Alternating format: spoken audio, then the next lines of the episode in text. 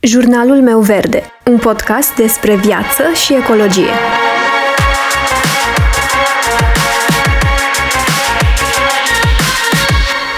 Bună, eu sunt Alexandra și tu asculți Jurnalul meu verde, un podcast despre viață și ecologie. Zilele trecute am primit pe Instagram, printre alte comentarii, un anumit comentariu la postarea în care anunțam episodul despre ce am învățat după un an de trai mai sustenabil.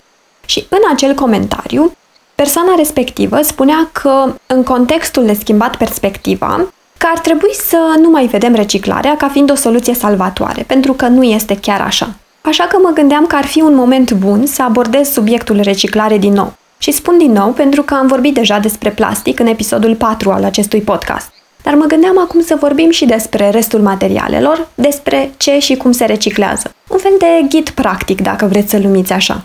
Și înainte de a trece la a vorbi efectiv despre materialele care se pot recicla și în ce condiții, aș vrea să fac câteva precizări. Într-adevăr, reciclarea nu este soluția ecologică ce va salva planeta de la poluare. Și asta pentru că unele obiecte nu pot fi reciclate deloc în momentul de față, iar altele pot fi reciclate doar de un anumit număr limitat de ori. Reciclarea este un subiect complex. În ultimul an am aflat foarte multe despre acest subiect de exemplu, nu știam că există simboluri aplicate pe ambalajele produselor care spun practic dacă și unde se pot recicla. Practic, la ce categorie se pot recicla. Însă cine s-ar fi gândit sau cine s-ar documenta de fapt despre ce înseamnă simbolurile de pe ambalaje? Din păcate, prea puțin vom face asta din proprie inițiativă.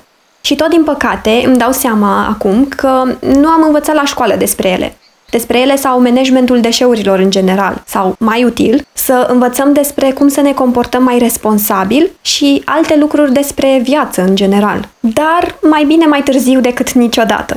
De aceea, pentru binele nostru și al generațiilor viitoare, care pot fi chiar copiii sau nepoții noștri, este foarte important să ne documentăm pe acest subiect și în momentul în care cumpărăm ceva ambalat, să ne uităm pe etichetă și să vedem dacă există un simbol destinat reciclării și să știm ce înseamnă el.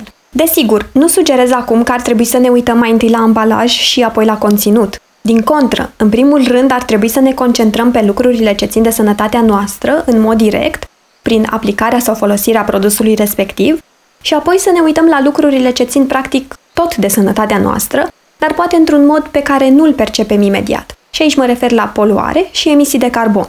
Mi se pare un lucru foarte bun că lumea vorbește din ce în ce mai mult despre reciclare. Însă cred că este foarte important ca de fiecare dată când alegem să vorbim despre aceasta, să menționăm că, de fapt, nu este cel mai eco lucru pe care îl putem face.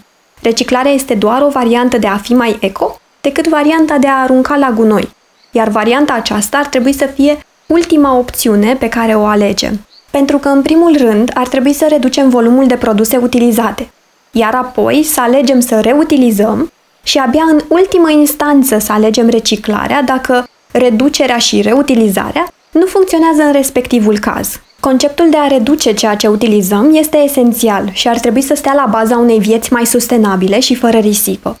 Pentru că prin acest gest reducem practic nu doar ceea ce este consumat, ci în același timp și ceea ce este produs, prin micșorarea cererii. Prin urmare, mai puține emisii de carbon. Și când mă refer la a reduce lucrurile pe care le utilizăm, mă refer la reducerea lucrurilor care nu sunt absolut necesare pentru noi. De exemplu, eu nu mai cumpăr mai mult de o cremă de corp până nu o termin pe cea pe care o am, pentru a nu arunca conținutul produsului la gunoi.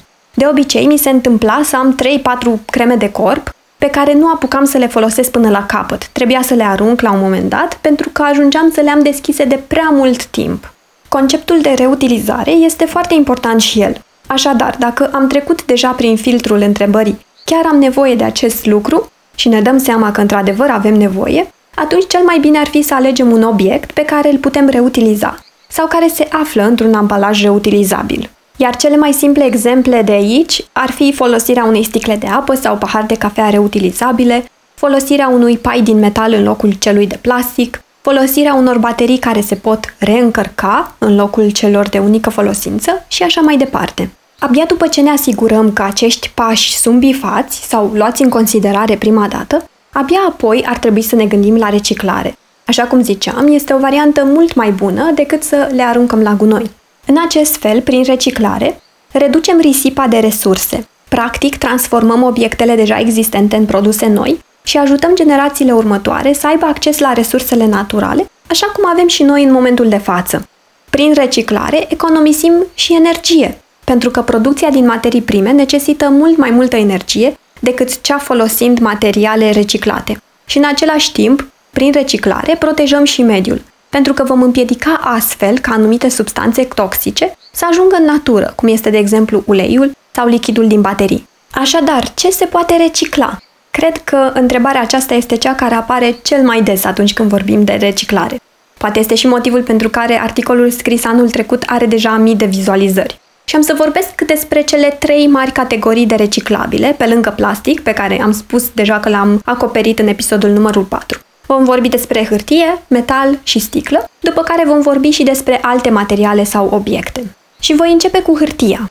Tot ce este făcut doar din hârtie este reciclabil de aproximativ 6 ori. Tehnologia de reciclare poate îndepărta cerneala, capsele, lipiciul, cel utilizat pentru a lega paginile. Singurul lucru care nu poate fi îndepărtat în acest proces este uleiul. Ce se reciclează în categoria hârtie? Ziare, reviste, flyere, fluturași promoționali, caiete, cărți, plicuri, cartoane de ouă, cutii, cutii de pizza curate, fără grăsimi pe ele, pungi de hârtie curate, cutii de cereale. Nu se reciclează pahare de hârtie, de obicei conțin și o folie de plastic, pe lângă faptul că hârtia respectivă este contaminată deja cu lichidul respectiv, hârtie sau carton murdare, șervețele folosite, hârtie igienică și prosoape de hârtie, hârtia cerată, hârtia plastifiată, cutii de pizza murdare. Dacă nu ești sigur ce ambalaj de hârtie sau carton este reciclabil, vezi dacă pe ambalaj apar simbolurile 20, 21 sau 22 pap. De obicei, acestea sunt într-un triunghi. Iar aceste simboluri arată că sunt reciclabile. 20 pap este cartonul, 21 pap este carton neondulat și 22 pap este hârtie. Iar acum vom trece la următorul material, metalul. Frumusețea acestui material este că acesta nu își pierde proprietățile în urma reciclării și poate fi reciclat la nesfârșit. Majoritatea centrelor de reciclare acceptă dozele de băuturi din aluminiu. Cu toate acestea este de preferat să verifici ce este acceptat și ce nu în respectiva unitate care se află aproape de tine. Ce se reciclează la categoria metal?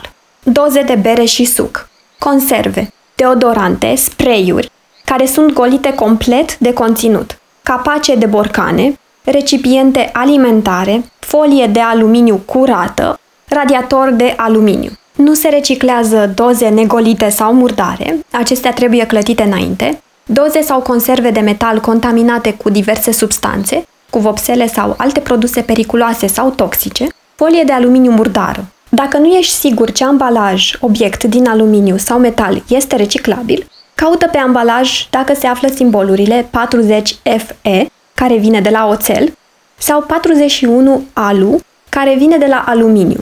Aceste simboluri arată că sunt reciclabile.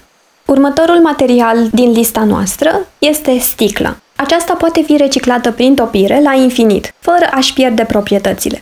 Iar reciclarea costă mai puțin decât producția de sticlă din materii prime, economisind astfel energie se reciclează la categoria sticlă următoarele. Borcane, fără capac, produse cosmetice din sticlă, curățate de conținut, sticle de vin, clătite și ele, și alte ambalaje din sticlă, la fel, curățate. Nu se reciclează oglinzi, geamuri, produse din porțelan, ceramică, cristal, vase rezistente la căldură, ambalaje medicamentoase și cosmetice cu conținut periculos, opsea, lac de unghii, becuri, Acestea se reciclează, dar nu la sticlă. Dar cel mai fain lucru despre sticlă este că e foarte ușor să o refolosim. Borcanele pot fi reutilizate în foarte multe moduri, iar sticla este sigură în cazul reutilizării. Tot ce trebuie să facem este să o spălăm între utilizări. Însă, dacă reciclăm aceste patru categorii mari, plastic, hârtie, metal, sticlă, asta nu înseamnă că treaba noastră se termină aici, pentru că sunt și alte lucruri pe care ar trebui să le reciclăm